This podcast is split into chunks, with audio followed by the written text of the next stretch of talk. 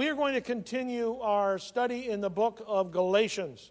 So if you could please uh, turn with me to Galatians chapter 3. Galatians chapter 3. And uh, this morning, um, we're kind of going to look at this text, uh, and it's going to be, you're going to go, I've kind of heard this before. Yeah, it's because, as we talked about, Shaul in his writing tends to repeat himself, okay?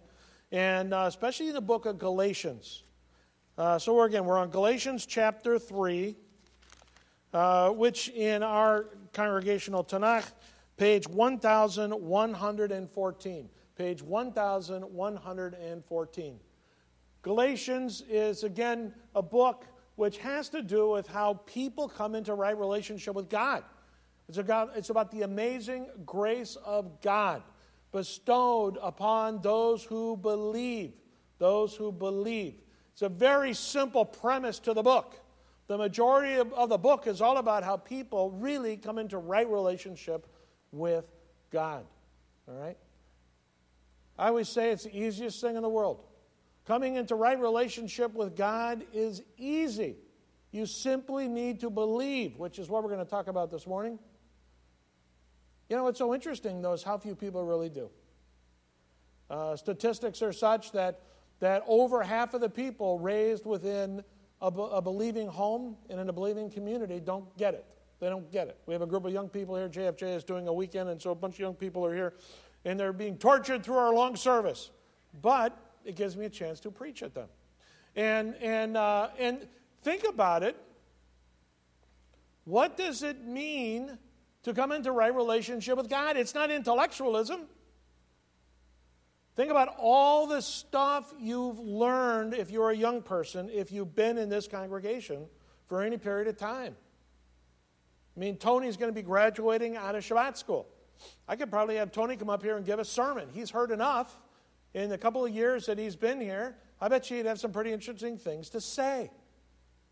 Intellectual understanding, knowledge, does not bring one into right relationship with God.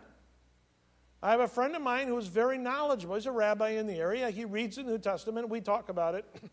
Doesn't believe in Yeshua. What is the issue? It's volition, it's will, it's surrender.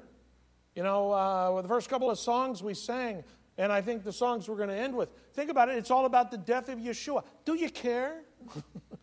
Do you care? Yeshua died for your sin. Do you care? Jim cares. Yeah. People know Jesus died. We have Easter on the calendar. Jesus know, people know Jesus was born. We have Christmas on the calendar. Doesn't mean anybody cares. What does it mean that Yeshua died for you? What does it mean? The tremendous love of God demonstrated to us. An act so overwhelming. C.S. Lewis was a great writer, and uh, uh, he, he you know, PhD in, in literature and in ancient literature and in the, in the myth stories that are just amazing. And uh, he wrote to a, a, friend of his when he became a believer finally through uh, J.R. Tolkien was one of the guys that helped him come to believe. All right? And uh, what's fascinating is he said, uh, he expressed his understanding uh, and coming into relationship with God like this. He says, uh, I've come to understand that the myth of the Bible is true myth. What he meant by that, writing as he was a writer, is these stories that I've heard about that I've just kind of taken as whatever. Wow, these things are real.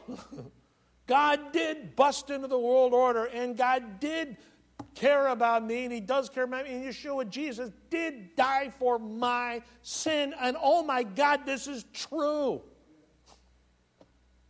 How many of you really believe it? This is the problem, especially young people. You go, yeah, I've been there, done that, heard that. I've been doing young people work long enough. You guys are all very bright, you absorb everything. What do you really believe? What do you really believe for yourself? In fact, if you're writing notes, because you make sure you all write note, ask yourself the question, what do I really believe? Write that down. Paula, you two in the back. Write that down. What do I really believe?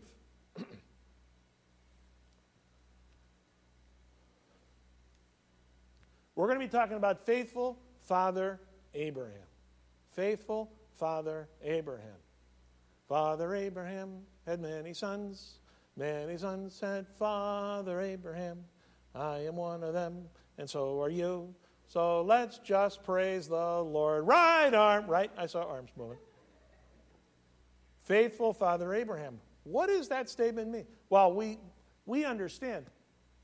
Abraham, Abraham Avinu, Abraham our father,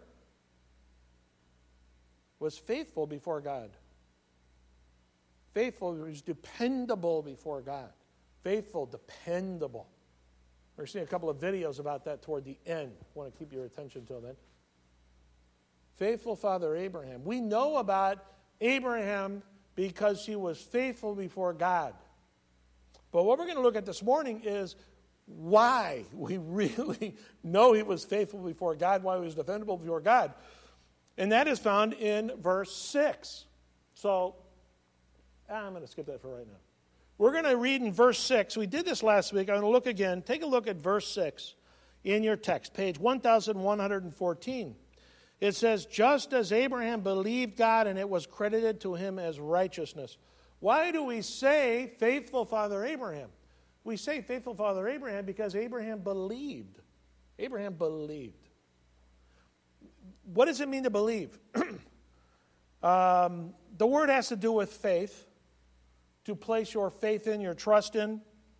Uh, whether it's Greek or whether it's Hebrew, because in the book of Galatians, what you really have here in Galatians chapter 3 is Paul, Shaul, quoting from the Septuagint, the Greek version of the scriptures, which is a translation of the Hebrew version of the scriptures.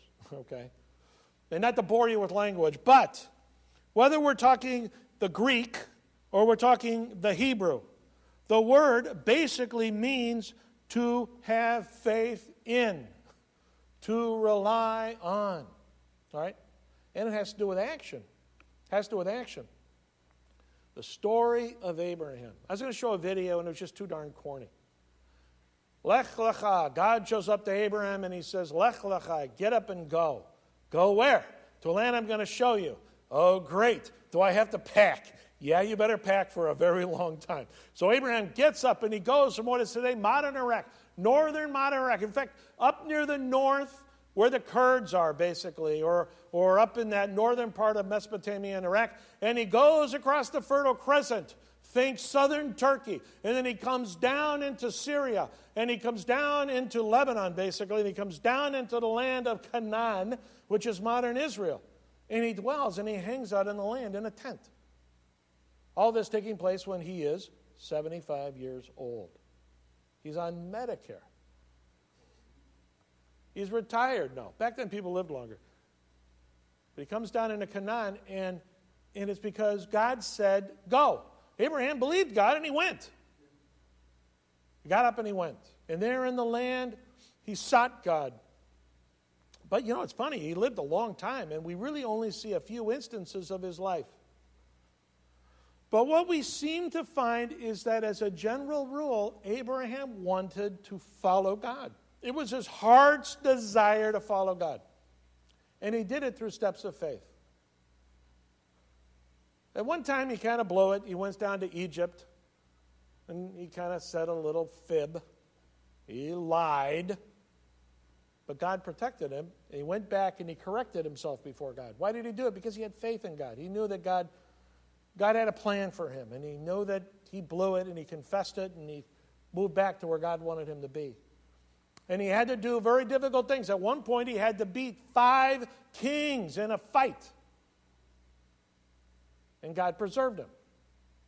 In another instance, he had to deal with his nephew.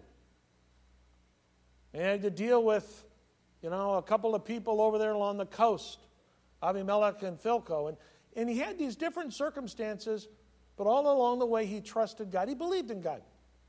There's one thing he really did not believe God in. And you know what that was? That was whether or not he was going to have a kid. It's, it's Mother's Day. Abraham was a father, but Sarah's the mother, but she's not a mother. She's never had a kid. God said, Genesis chapter 15, verse 6, he says that God says, Believe in me, you're going to have not only one child, you're going to have an entire nation. You're going to have progeny, a lot of kids. And it says in the text, this is what we're referencing here Abraham believed God. And it's only in this verse that it says that, that his belief was credited to him as righteousness. See, Abraham all, had all of these experiences with God, and Abraham had gained an understanding of who God was. But you know what's fascinating? It's only in this verse that something transformative occurs in Abraham. The faith he demonstrates at this point is what I'm going to call saving faith. He placed his trust in the Lord. He has an understanding for the first time in his life of total reliance on who God is and what God says, and he believes. And the result of that is transformation.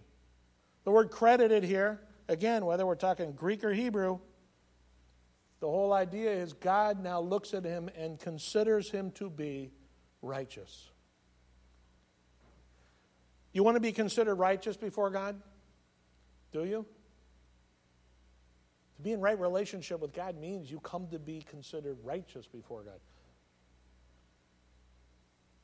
Do you think you can be considered righteous before God by being a good person? If you do, you're missing it.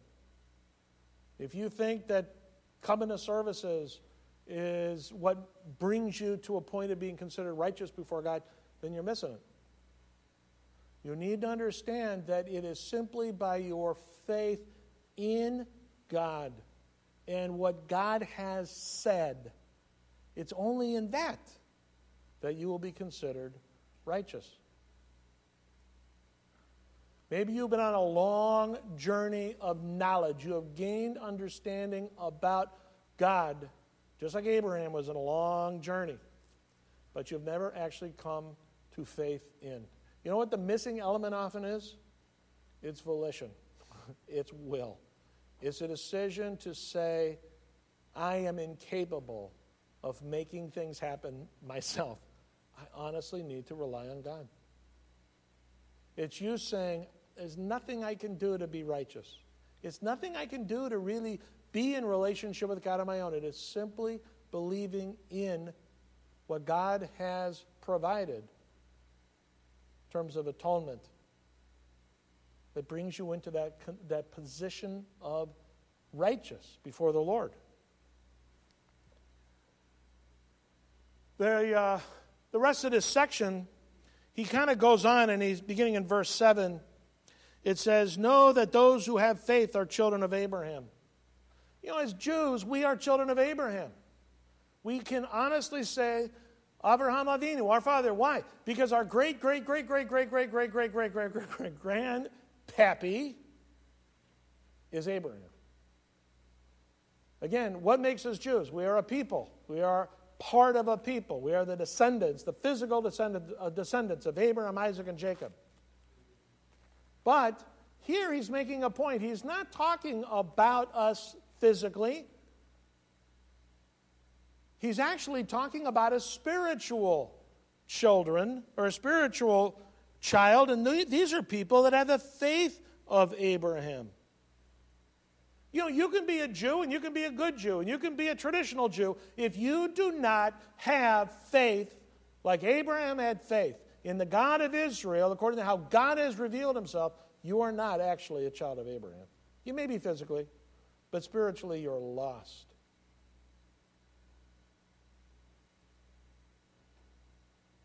Do you have faith? Like Abraham had faith. Do you take this all seriously? Deadly seriously. Take a look at verse 8. Verse 8 says, The scriptures foreseeing that God would justify the Gentiles by faith, proclaim the good news to Abraham in advance, saying, All the nations shall be blessed through you. You know, we as Jews, we are that seed. Zerah Abraham, the seed of Abraham. We are to serve as a testimony and an example, as a blessing to the nations. So that they can have fancy technology and WhatsApp and all this stuff? No. you know, I'm referencing, of course, all the stuff coming out of Israel. No.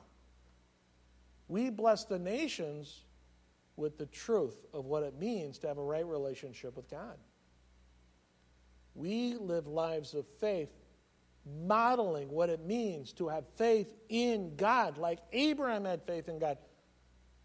And then we share this truth with the nations. It's very interesting. The Hebrew in Genesis chapter 12, verse 3, which is again what he's referencing in verse 8, where God says to Abraham, Lech lecha, get up and go to, go to a land that I will show you, and I will make you and your descendants as a blessing to the nations. It doesn't say nations there, it says the mishpacha, the families of the earth. Families of the earth. As Jewish people, we are part of the family of Israel. All right? Uh, there are other families of the earth. Go to the table of nations, listed in Genesis chapter 11. All these different families of the earth. Do we think about the fact that we have an obligation to bless them? Sometimes as Jews, we don't think enough about that. That's something we have to do better as a community ourselves here at the Var Emet. But our primary blessing is the spiritual blessing do we share about the truth of who Yeshua is with others, including the people of the earth that are not Jews? But the reason he's bringing this up, if we remember the context in the book of Galatians, is the fact that these Galatian believers, who are evidently the ones he's talking to here, uh, have come from a position of believing by faith to believing that they have to add to faith. They have to, in somehow or another, do certain things in order to be in right relationship with God. Shaul is emphasizing here one more time our actions do not bring us into right relationship with God. Our faith in God brings us into right relationship with God. Now, for us, of course, we understand that that means that all people must admit their sin, believe in Yeshua's atonement for the forgiveness of their sins, and then finally commit themselves to this truth. You know, Yeshua's death has provided for us atonement, even as we have sung and even as we're going to sing in a few moments. But do you really believe this for yourself? And if you do, does it make any difference? You will know if it's really hit into you if you can be considered faithful. Like Abraham, our father. If it really changes your life. If you're dependable. What is dependability? Why does dependability matter for us as believers? Why, why does it matter that we be dependable when it comes to being in right relationship with God? We're going to show two videos. And um, the first video is basically just a, a real short what is dependability. The second video kind of shows the results of being known as a dependable individual. Two minutes, one thought. Let's go. I want to talk to you guys today about being dependable. What does it mean to be dependable, folks? you got to keep to your word. You know, when you express certain things, when you put certain things out there in the open, you just got to follow up on that kind of stuff you got to be able to to to express it and to mean it and to say it with your with your spirit, your insides, because there's going to be a ton of people who are going to try to counter whatever direction you're trying to go in. And the more you can do that, when you put things out there, people will notice it, and the people that notice it will just create your followership, okay? And they'll know that they can trust in your word because you become dependable. When you say something, you actually mean it, and it happens. It becomes an affirmation whether it takes a, a long time or a short amount of time, they know at some point you're going to get there. You want to follow up with folks. When you put something out there and you have a, you start bringing people up, or maybe you're just trying to bring people up in general, you want to make sure that you're following up with those people to make sure that they're doing okay. You never want to offer a product or a service and then just leave them be. Follow up with those people and make sure that they're okay. You also want to be able to make decisions. There's so many people these days that are just indecisive about everything. You know them, I know them, and it just makes zero sense because they can never just put something out there and just stick to it. They always have some sort of bogus reason of why they need to escape it or why they can't do it, and they run away from their responsibilities, thus not making you dependable. Lastly, you want to believe. You got to believe in yourself, folks. When you put something out there and you're, you're following up with people and you're making those decisions, believe that it's in the betterment of not only yourself, but for those people around you. And the more you can have that belief, the more you'll share that belief, and the more people will believe in you, thus making you dependable. Be amazing, folks. Greatness is possible. Take care. All right, so are you dependable? Some good stuff in there for us, even as believers. The next video is going to show what dependability really means. This is Black Hawk down. Marley Nelson, you're gonna stay here. You're gonna hold this corner. And the next one with the Humvees. Galentine Schmidt, coming with me. All right, let's go. Who up? Who up? How come I gotta stay back here? Because you're dependable. All right. Let's go.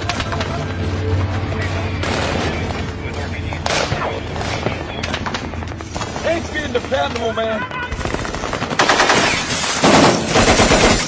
Okay. All right. Why did he get left? Because he's dependable. Now, you know what's interesting? Some of you, I would have very little trouble giving you an assignment because I know you're dependable. Some of you, absolutely not. Why? Some of you really lack being dependable. Just where you're at in life or whatever. Or maybe it's because of the way you've kind of developed yourself. Are you dependable? Now, the reason those videos are really good is because Abraham was dependable. He's faithful to God. And his life demonstrates it over time. There's a building dependability before God. Are you dependable to God? Are you dependable toward God? Does God look at you and call you his faithful servant? Because he knows that you are growing in your desire to know and live your life his way. Or, as we talked about last week, have you drifted and you're way in the middle of the ocean, lost at sea? Society in which we live is really leading young people away from faith. If you, as a young person, are not listening to me right now because you're thinking about what you're going to do later today, it's quite possible that you are also undependable before God. It's quite possible that other things are leading you astray and your mind wanders and really you're not secure in your commitment to the Lord your God. A couple of challenging questions, but I'm going to ask this first. How does one follow faithfully the faithful faith of our father Abraham? How does one follow faithfully? That's a good question. Does God expect perfection out of you? Absolutely not. God knows what you are made of. That should be very comforting to you. It's very comforting to me. I am not perfect by any stretch. What does following faithfully the faithful faith of our father Abraham, what does that look like? First point Are you walking out a life of faith? That's either a yes or no answer. That's a yes or no. It is either the desire of your heart to want to walk out a relationship with God or it's not. Okay? That's a yes or no. I want you to take a moment. I want you to consider are you walking out a life of faith? Yes or no? Walking out a life of faith is the result of a decision, as we studied last week, to first hear and then do what God has commanded, to recognize that at the very core of your being, I want to live my life for God. That's Abraham believing in the Lord and being credited as righteous. Have you actually come to believe in Yeshua, or do you just know about him? Have you actually come to recognize that without your faith in Yeshua, you are lost? If you have never placed your faith by personally crying out to God, admitting your sin, and believing in Yeshua's atonement only as the, as the means by which you can come into right relationship with God, I encourage you to do it today. If you've never done that, I encourage you to do it today because that is the moment, the decision, the time to walk out a life of faith? If yes, then really the question then is how consistently are you walking out your life of faith? If you have made the decision you accept and believe in, and you've received God's righteousness, how is the consistency? The things of the world are pressing in on you. Do you recognize the need to become ever more faithful? so that God can look at you as being dependable for Him.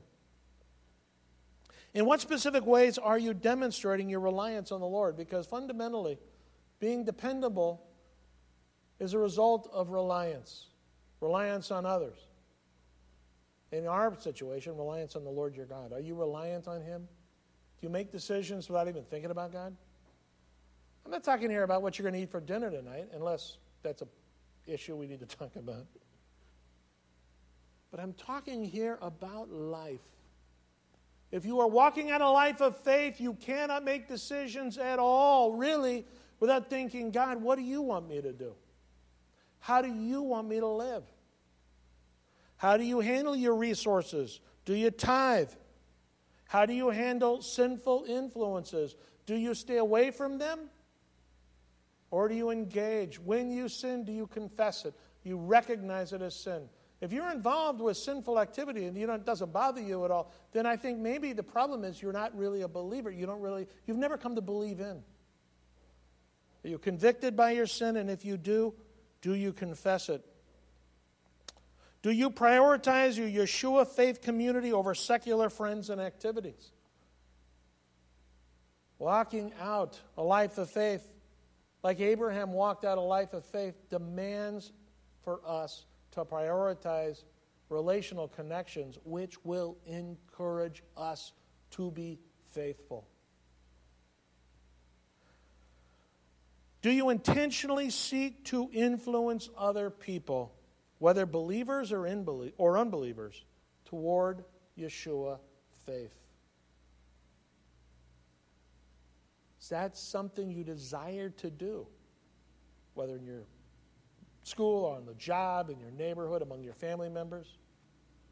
Being faithful followers of our faithful father Abraham means we recognize our need to live in such a way that we are walking out lives of faith and that we become ever more dependable to the Lord our God. If I've hit a point here, especially when it comes to issues of uh, belief, I encourage you to talk to me. I mean, the one thing I really recognize, especially for young adults, is that you hear, you hear, you hear, but you don't really let it sink in deep. One of the nice things about Justice's testimony is that he's heard it all, but he didn't believe. Until the moment came when he recognized I don't really believe this. And then he could think again about what he believes. I had you write out what do I believe on purpose.